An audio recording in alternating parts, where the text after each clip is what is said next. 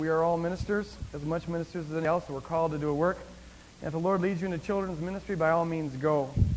Here's a testimony. I, I just I just recalled this today. I, I, I forgot to share it first service, but um, but I talked to somebody last week. Maybe you're here this morning, uh, and I hope you don't mind me sharing this. This, but you know, no one's not not going to know who it's about, anyways. But last week was her first time in church in quite some time. I forget how long it was, several years, and um, her life has just been kind of falling apart. A marriage that was ending, and some other things going on, and she was.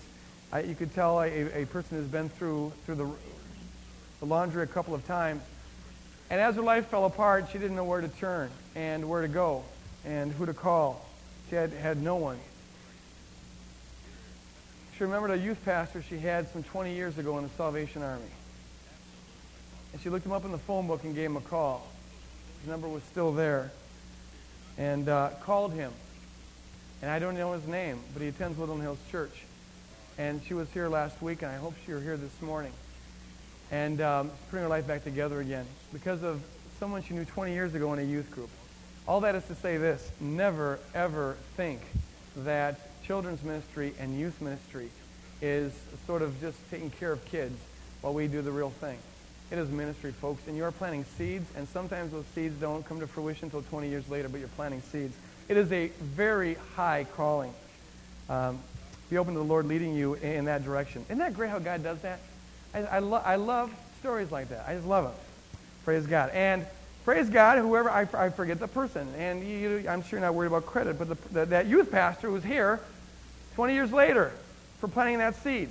And he made an impact so that she thought of you when, when, when she needed to turn to someone. Amen. Amen. Praise God. Couple updates on things. Couple updates. Uh, be praying about the Phelan deal. We're still working on that. It's still going forward. We have a very important meeting this week uh, on Tuesday, in fact, and we're just um, we're just knocking on doors. We're not prying anything open. We're just knocking on doors, and when one opens, we step through it, and then we say, okay, what's the next step? One of the things I'm, I'm happening with me is that I am learning a lot about politics. You know, I didn't have any any idea what a community board was, a community council was, a district council, a representative. I still really am very vague on all this. I really don't care much about politics. But what I'm finding out is that this is a, uh, I want to say a bureaucratic mess, but I want to say it respectfully. How do you say bureaucratic? A bureaucratic busyness. I don't know what to say. But it's like a giant clock that's got a lot of little uh, wheels inside, and all the wheels spin very, very fast, but the whole thing moves very, very, very slow. And there's a, a million committees and different people, and, and they don't talk to each other a whole lot. So you convince someone of an idea, but then you got to convince this person and this committee and go here and go there, and it's really complex. But anyways, we're just walking through the doors as they open. We're not putting all of our eggs there. We're looking at Builder Square. We are looking to see where God will open up a space for us. And, and be in prayer about that. That's all I can say. Be in prayer. And uh, when, when, when God's timing is right, it's going to open up, right? And there will be. Um, in the meantime, what I've noticed is that people are getting here earlier. Now, let's see, there's a positive side of this. It used to be at Woodland Hills, honestly. Uh, 11 o'clock, we're about a third full. 11.10, we're about half full. About 11.20, bam, everyone's here. And now I'm noticing that people are getting here earlier. So, that's positive. Someone asked about the ACLU. I mentioned them a couple weeks ago. They've been nosing around. Uh, that's the uh, uh American Civil Liberties Union. And I don't want to go into all that they stand for or whatever. But all I have to report on that is that um, they don't seem to be on anymore, and that's positive. So, I, no news is good news. Let a sleeping dog lie, or something like that. The book of Hebrews, chapter 4. Book of Hebrews. Um, as we continue our study here, Sometimes I preach and sometimes I teach, and this is very much more of a teaching mode here this morning. And I'm going to ask, ask the Lord to really give me a succinctness of expression because I've got something on my heart and I want to share it here, and it's hard to share it in a short amount of time, but I'll do my best. Um, very much more of a teaching mode. Sometimes I aim at the heart and try to transfer motivation. Other times it's more of a teaching to the head and a prayer that it will saturate the heart. And, and this falls into the second of those categories. What it means is this I'm going to this message is going to be challenging. It's going to be, uh, sometimes the, the difficulty is receiving it in your heart. sometimes the difficulty is following it with your brain. This is going to be demanding in terms of uh, your, your mind. And I'm going to challenge you to hang with me on this. It will pay off huge dividends, I believe, if, if you hang in there. But it's not going to be the easiest thing to listen to. And Dave Churchill, if he was here, would be saying, well, it never is. But uh, Hebrews 4, verse 12.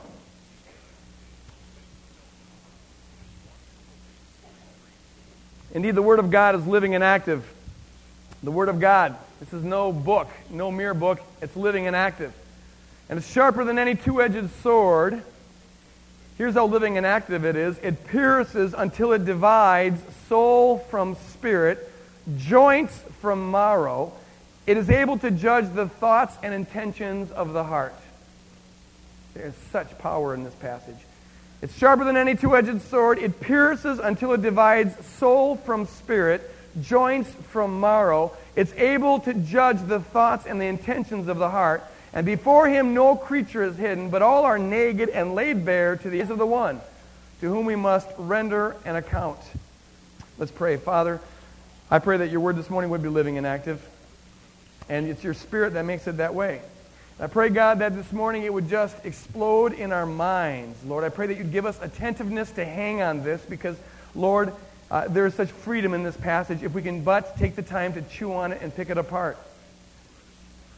Lord, sometimes in this fast and busy culture, we get addicted to speed and, and, and we read things fast and we think things fast and we do things fast, but you didn't inspire your word to be read that way.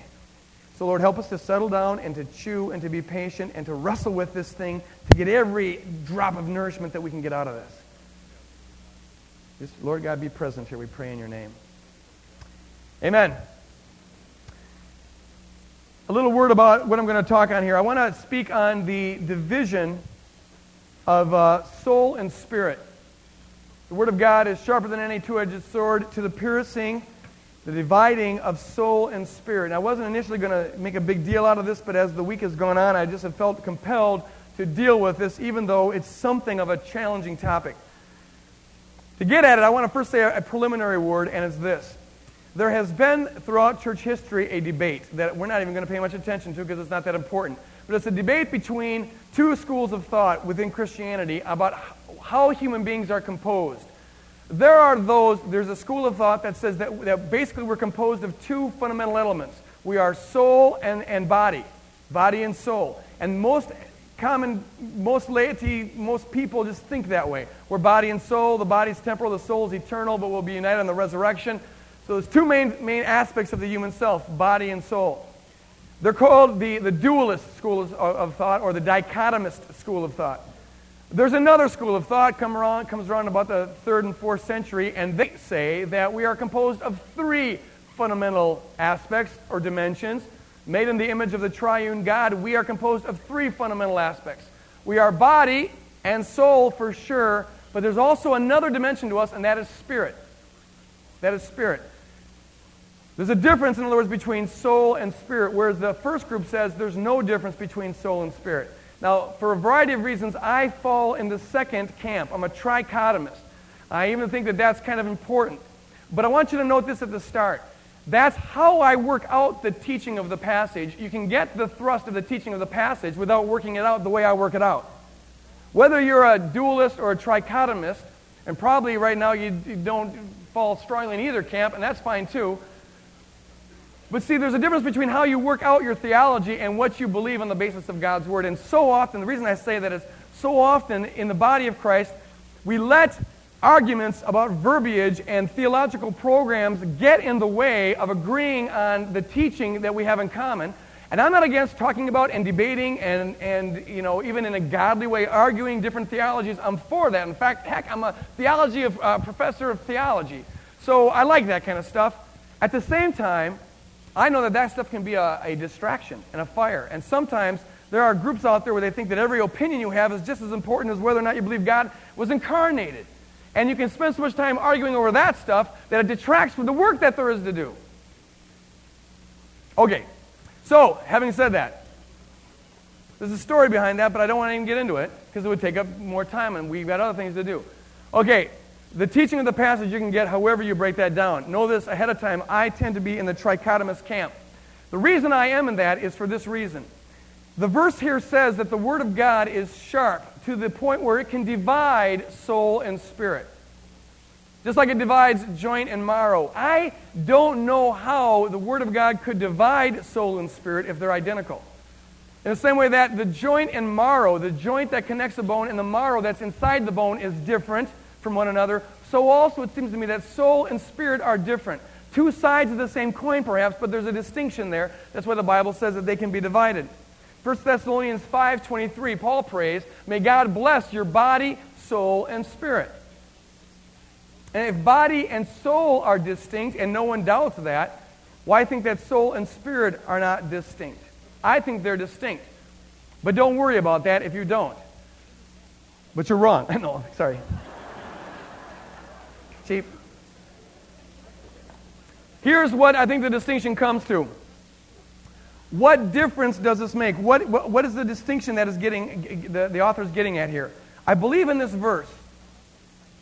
There's a parallel being drawn between a physical analogy and a spiritual analogy. The Word of God is sharp. The main point of the passage is to say that the Word of God can pierce deep, deep, innermost things about us. On a physical level, the author says this A sword can divide your joints where the bones are together.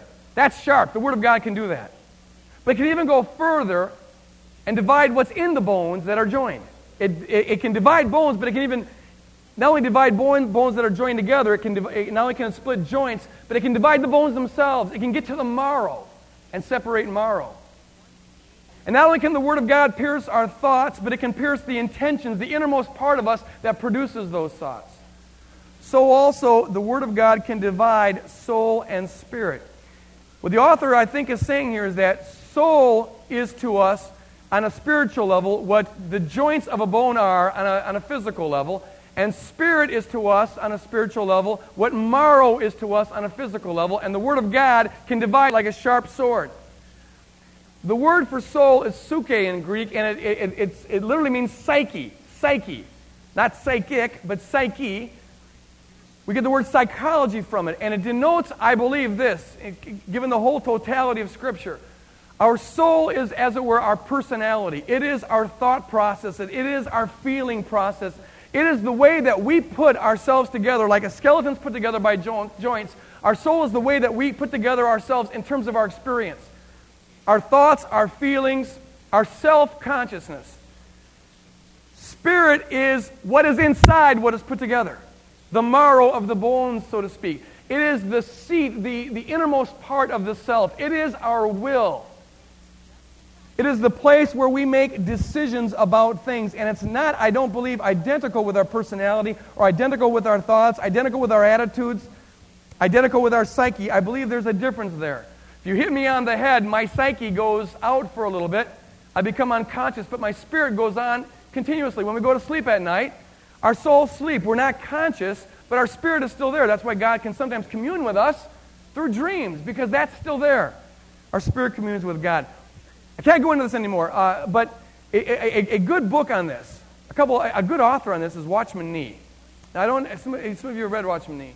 Um, good stuff. You can get it at Northwestern Bookstore. I don't buy everything he says, but a lot of stuff he says is really good. And on this issue, he makes a big deal out of the soul and spirit and body distinction. One book that he wrote is called The Spiritual Man. It's kind of his magnum opus.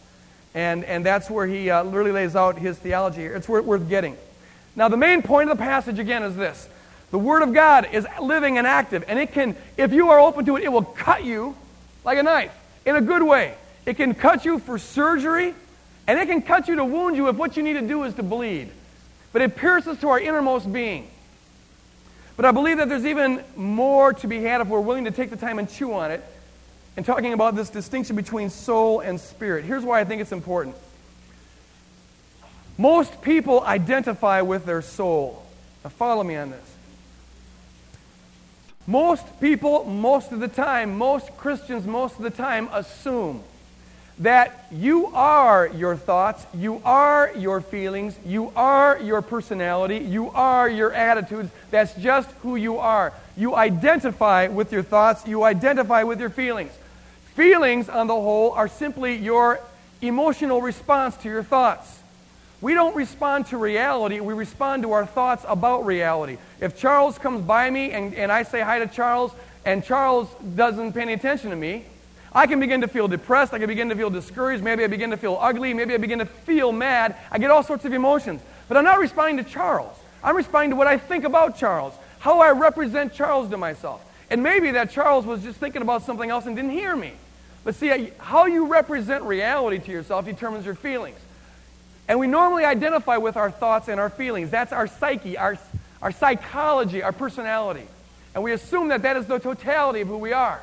We're body and soul, and soul is this personality thing. But think for a moment here.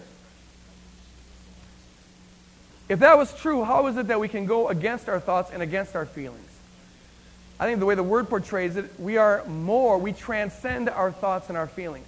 A young man is thinking about it. He wants to, he's wondering whether or not he should go to bed with this young lady. He's not married to her, they're on a date. Should he go and sleep with her or not? He can have thoughts about that that say, don't. You have every reason in the world not to do that. Though you believe in the Bible, the Bible says don't do that. You know that you can contract a sexually transmitted disease. You, you can get her pregnant. Your life could be ruined. Don't do this. And you can have feelings about that based on the thoughts. You're representing yourself in a certain way. So you have conviction there. You have uh, you know, feelings of remorse there and fears there. And yet you can choose to go against that, which tells you that you're more than your thoughts and your feelings. Your thoughts and the feelings don't determine you. You can, when you want to, choose against that. We sometimes go against our better judgment, don't we? That's what I'm talking about. If we were our thoughts and our feelings, if we were our soul, how is it that the Bible tells us to control our thoughts? The Bible tells us what to do with our thoughts. For example, in 2 Corinthians chapter 10, verse 3 through 5, it says this. Take every thought. The weapons of our warfare, it says, are not carnal, but they're spiritual to the tearing down of strongholds, places where the enemy has set up territory, whereby we, we come against every thought, every reasoning process, and every imagination, is one translation of the Greek there. Every reasoning process and every imagination that sets itself up against the knowledge of God. What you know to be true with God? Well, there's, there's thoughts and imaginations, pictures, or whatever that come against that. We come against those, and Paul says in 2 Corinthians chapter 10, verse 5, we take every thought captive to Jesus Christ. Who is he talking to there? He's talking to you as a spirit who can make a decision about things. And the decision you can make is to take thoughts captive. You are not your thoughts, you transcend your thoughts. And therefore, you transcend the feelings that are based on those thoughts. Romans 12, 2 says this Be transformed. Be no longer conformed to the pattern of this world, but be transformed by the renewing of your mind. Renew your mind. Go over it again and again. Choose what you think, is what he's saying. But to say that, you have to transcend what you think. You have to be more than what you think. Most people just assume that they are what they think. But you are a spirit that transcends that. Ephesians chapter 4, verses 24 through 25 says, Put off the old self and put on the new. How? By trying hard? No. By being transformed by the renewing of the attitude of your mind. You can choose what to think. Philippians chapter 4, Paul says, Whatsoever things are good, whatsoever things are pure, whatsoever things are blameless, whatsoever things are, are, are true, think on those things. The Bible tells us what to think. That presupposes that we can control what we think. That presupposes that we are more than what we think. That's the basic distinction between the soul and the spirit. Let me, let me, let me make it practical here. A young lady uh, comes into my office. I spoke with her a little while ago. I changed the details of these stories, by the way, so that if you ever think you know who I'm talking about, I guarantee you that's not who I'm talking about. But I'm talking to her, and, and, and she starts off like this. Here, here's the cash value of this. And this is why this can be so, you guys, this can be so freeing. It can be so freeing. If it lands, if you get it, if you, if you, if you receive it. And she says, God has abandoned me. Jesus Christ isn't anywhere to be found in my life. He's just, he's done with me. He's through. He's gone. And I'm mad about it. And I'm depressed about it. I said, Are you a believer? And she says, Yes, I'm a believer. You, Jesus Christ is your Lord and Savior. Yes, He's my Lord and Savior. You believe the Bible is the Word of God? Yes, I believe the Bible is the Word of God. Now, I know some things going on here. I don't know why she thinks this way. I don't know why. Whether it's her mom or dad or someone screwed up in the past. And that's an interesting thing to talk about but I don't need to know why she's this way to know how she is this way. I know how she's this way. She's identifying with thoughts and feelings that are inconsistent with the Word of God. So I asked her, Why do you think God has abandoned you? And she gave the typical answer that most American Christians give Well, I just feel that way. Feelings is the criteria for truth, you see? I feel this way. Well, now I know that she's not right. She's not responding to reality because I know that that's not real. She's responding to a picture of reality or the way she represents reality to herself, and she thinks that this is who she is, and she thinks that this is what God is like. So I said, when you, when you pray, when you, when, you, when you try to pray, when you think about God, what do you see? Or what do you hear? What's going on in your head? And she said, well, that's easy. When I, when I pray, I close my eyes, and, and I, I, when, I, when I picture Jesus, what I see is this. There's this huge gulf, uh, uh, like a Grand Canyon, and Jesus is on the other side of the gulf, and he's looking away from me, and he's got his arms folded, and he's kind of looking up like this. Doesn't have the time for me, doesn't really care about me, and I'm on the other side of the canyon, and I can shout to him, but he doesn't hear. I said, well, it's no wonder that you feel like he's abandoned you. Look at how you're thinking about him. But the question is this Is that true? You believe the Bible is the Word of God? She goes, Yes. I said, Well, have you ever read the verse that says in Matthew 28 20, I will never leave you or forsake you? There's a verse in John chapter 14, verses 16 through 18, where, where Jesus says, I won't leave you as little orphans. I won't leave you fatherless. I will come again to you. And I am with you now, but I shall be in you. I shall make my abode, take up my residence in you. Now, you believe the Word of God is true? Yes. Then you believe that verse is true? Yes. Then you know that that picture is wrong. It's like, it's what you call cognitive dissonance. So, well, wait a minute, the picture is right. See, and here, and I said, why? Why do you think the picture is right? Because it feels right. Here's the trap. She feels like God's abandoned her because she pictures God abandoning her. And then she uses the feelings to validate the picture. This is one of the cleverest traps of the enemy. We've got lying pictures in our brain, lying voices in our head, lying memories that are there, and it makes us feel a certain way, and because it feels a certain way, we think they must be true. That is psyche stuff, that's soul stuff, that's personality stuff, that's self consciousness stuff. But what this woman needed to know was this you are a spirit, you can make decisions. This brain is your brain. You're more than this brain. You can step outside of here and you can decide what goes on in your brain. She felt like she couldn't help it. This is what happens when you identify with your soul. You think you can't help it. You just, she was waiting for the picture to go away. Well, who's going to take it away? Her grandmother? A genie? This is her brain. It's her picture. It's her movie. She's the director. And so I said, You're a spirit. You can make decisions about that. Is that what you, is that what you really believe to be true? No. Then let's alter the picture. It was like a new thing for her. You see, you're a spirit. You can make decisions about this. You can choose truth. So let's go back into that picture here where Jesus is on the other side of the, the, the, the Grand Canyon, looking the other direction. And this is align your spirit with the Lord Jesus Christ and say, Lord, you are true. And I believe, I make the decision to believe that what you say is true. Whatever I think, whatever I feel, I put your truth over everything else. And the basis of that, I start closing the gap. Just start thinking about that. Here, the Lord starts saying to you true stuff. So we picture Jesus Christ turning around and saying, I'll call her Carol. Carol, I love you. I died for you, Carol. I will never leave you or forsake you. And all the time he's talking, the, the, the gap is getting closer and closer and closer. Make it in color, make it really big, make it vivid. We're coming against every vision, every imagination, every reasoning process that sets itself up against the knowledge of God. 2 Corinthians chapter 10, verse 5. We're coming against the lie of there being a gulf between you and Jesus. That's not what Jesus said, and therefore that's not what's true. And so we close the gap, we close the gap till finally here's her and here's Jesus, and they're looking at each other eye to eye, nose to nose, foot to foot, and he is saying, You are altogether lovely. You are altogether beautiful. I've loved you with an everlasting love. And then you can picture the Lord embracing her. That's what's true. Now, there are times where she began to think, wait, wait, wait, that doesn't sound right because she's so used to thinking a lie. But we got to tear down that stronghold in Jesus' name and give her a true picture of what Jesus Christ is like. And eventually the feelings begin to start.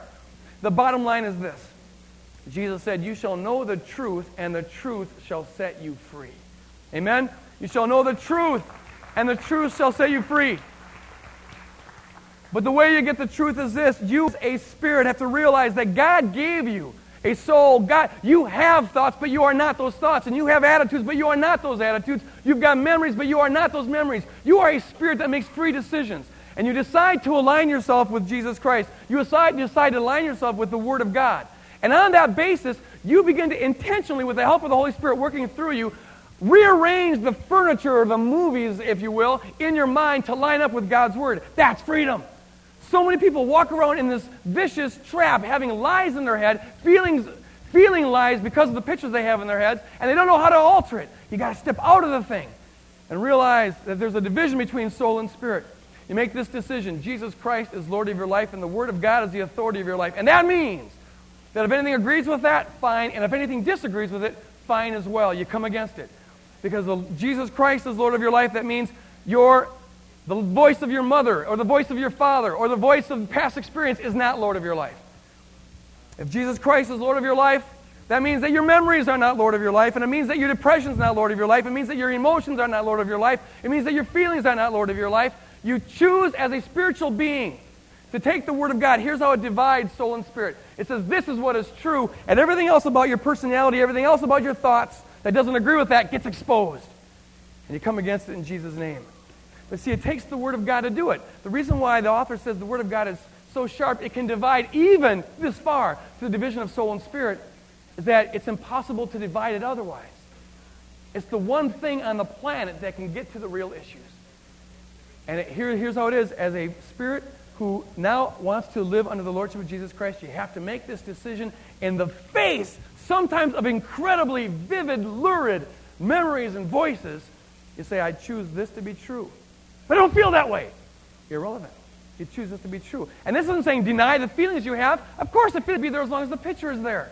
Deal with the feelings, but change the picture, change the voice, change the image, change the, change the soul on the basis of the authority of the word. Here's the deal God created us this way. There's to be a proper hierarchy.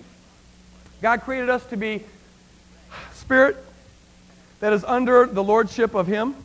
So we receive our call from Him, we receive our life from Him. And spirit is to be in, in charge of, of, of soul, of mind, of thought, of feelings. We are, as spirit beings under the lordship of God, to be in the position where we tell our mind what to think, it doesn't tell us what to think. We tell our, our, ourselves what to feel, it doesn't tell us what to feel. And on the basis of soul, we tell our bodies how to act. Supposed to be spirit, soul, body. We act in congruity with our mind, which is in congruity with our spirit. And as we act out that, we then control our environment. Spirit lords over soul, soul lords over body, body lords over environment. That's why the Bible says we're to have dominion over the earth. That's the hierarchy, and it all is to be pointed towards the Lord. The Lord rules the creation through us. As long as we are aligned in our spirit with the Lord, that begins to happen. But when we choose to opt out of that, as we did in the Garden of Eden, and we follow instead the, the lordship of Satan, who opposes God, what happens is that whole thing gets reversed. And now what happens is the environment. The, Paul says, don't be conformed to the pattern of this world. The pattern of this world, instead of us controlling it, it controls us. We define who we are on the basis of what's outside of us. We become like animals in that animals are creatures of their environment, and we become creatures of our environment. We're supposed to be creatures that are defined by God, but instead we become creatures that are defined by what's around us, by our experience, by our memories, and whatnot. Our environment tells our body what to think and what to feel. Our, our bodies tell our brains what to think and what to feel. And then our spirit just follows kind of as a caboose and says, This is who I am, this is who I am. You see how jaded it is? For the believer that's made Jesus Christ Lord of your life, the Lord wants to organize that priority stuff. And it happens this way. You make Jesus Christ Lord of your life. You decide. You decide that what He says about you is true. And that means that you begin to work out the life you get from Jesus Christ in your spirit into your mind, and then into your body, and then into the world around you. There's two ways, very, very quickly here. two ways that this can be applied. Hang with me here. Cut me a little slack, all right? Can you cut me five minutes? Okay, good. What are you going to do? No. You guys, is freeing. The reason why it's necessary for the word to divide soul and spirit is that sometimes we live where there's not congruity between the two. Something's gone wrong. They're supposed to be in harmony with one another, and sometimes there's not. And so it's surgery that the, that the, the Word of God does, and it divides the two apart. Sometimes the incongruity, the disharmony is because our, uh, is based in our soul, and sometimes it's based in our spirit. Let me, let, me talk, let me just apply this really quickly. For the believer, it can often happen that your spirit is regenerate. That means regenerate, it means born again. You're born again. You have made the decision to make Jesus Christ Lord of your life. You have chosen His Lordship. That's what it is to be saved. That's what it is in your innermost being to say yes to Jesus Christ. And yet it can happen this way. Because we are in a fallen world, the pattern of this world encroaches in on us. And there we've got, we've got the bone, we've got the marrow in the bone. But the bones aren't joined together right. Because of things in our past, because of wounds that we have received, maybe because of present circumstances, your innermost being is regenerate, is born again, it is saved, you're aligned with God, and there's an incongruity there. Sometimes you ever have this happen where all of a sudden something will happen and will trigger like an old tape, the old self? It's unbelievable how that can just hit you. For me, my father, my father used to be one of the, he, I, he should have gotten an award, I suppose, if they had awards for this, but he was one of the world's greatest swearers. He could put together sentences upon sentences, crafts, without one moderately clean word. It was amazing. He came up with, with po- it was almost poetic. Sour owls crap. I mean, that, like, that, that's one of the cleaner ones. Who, sour owl. You know, how, how does he come up with these expressions? I don't know why I remember that one. And there, see what can happen is I can be in the right situation where something isn't going right or whatever, and all of a sudden, bam, all right on the side of my head, there's a thought process, an old tape that says, here's the appropriate way to respond to situations like this.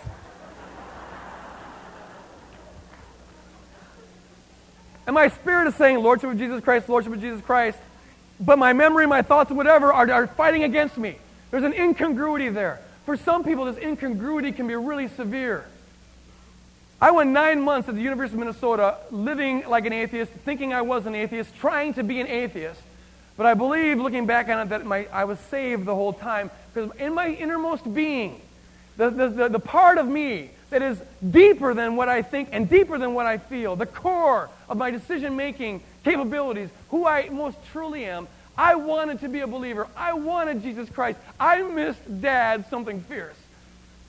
But I didn't think, I, I just could not believe it. It just seemed to me, to, it didn't make sense. There wasn't any evidence. There wasn't any proof. It, it wasn't rational. I just honestly could not bring myself to believe it. But I wanted to.